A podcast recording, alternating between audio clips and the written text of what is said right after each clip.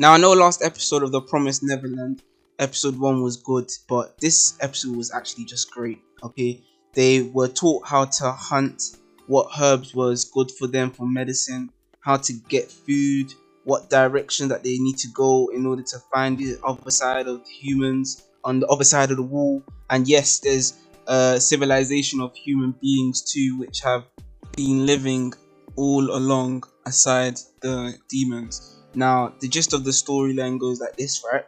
Hold on, before we get into it. What is going on, guys? My name is Roos, and if you're new to the channel, don't forget to leave a like and subscribe, especially if you're new. It really does help out my channel. Now, let's go back into it. There's been a thousand years that has gone by since the mankind and demons have fought and hunted and killed each other, right?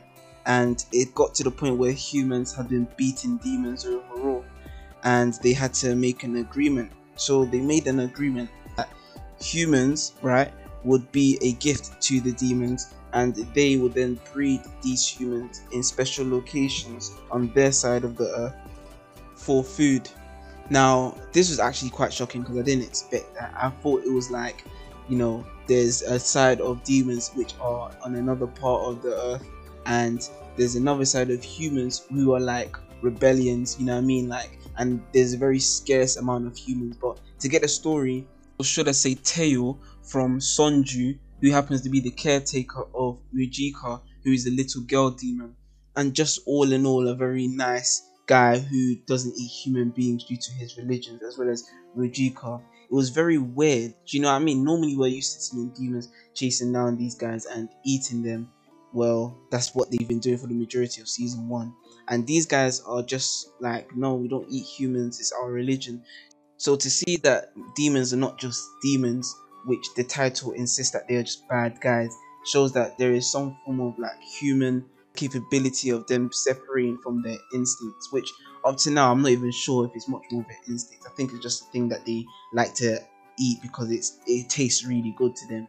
So in this episode, Ray, Emma, and everybody else, okay, the children are learning how to rummage for food, water, different plants for medicine, and all in all, are just finally living together and experiencing what they would like to experience when coming together as a family, which is happiness.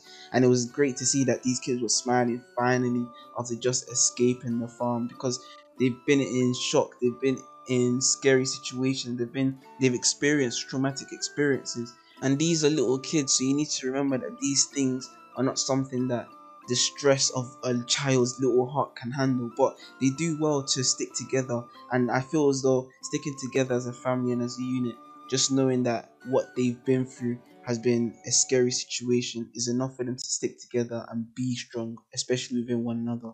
We saw how Emma and Ray got shouted at for trying to be like lone warriors and lone brave soldiers when really they are just as part of the family as everybody else that they work so hard to protect. And they are not disposable as easy as they think they are. Like emma hasn't killed nothing and neither has ray but emma decided to take the initiative and go with sonju to scour the forest and actually use the skills that she has been taught for the last couple of days in the real world. Now it's not fair on Emma to do such thing, but she has to in order to survive. The hard, cold reality is that if you want to live in this world, you need to eat instead of being eaten. And if you want to also live in this world, you need to also have the strength to live and to protect yourself and others. And she had to come to the conclusion of actually trying to, to attempt to kill this bird, which she successfully did.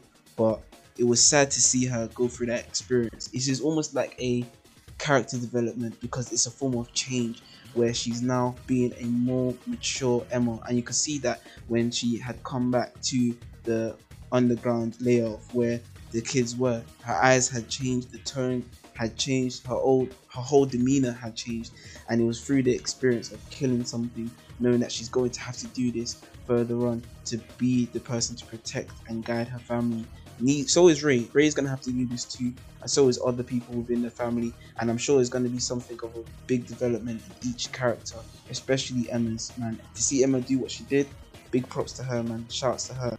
We also got introduced to a flower or a leaf named Gunpa, which is a thing which you stick into a live animal, whether they're injured or conscious, and it drains their blood.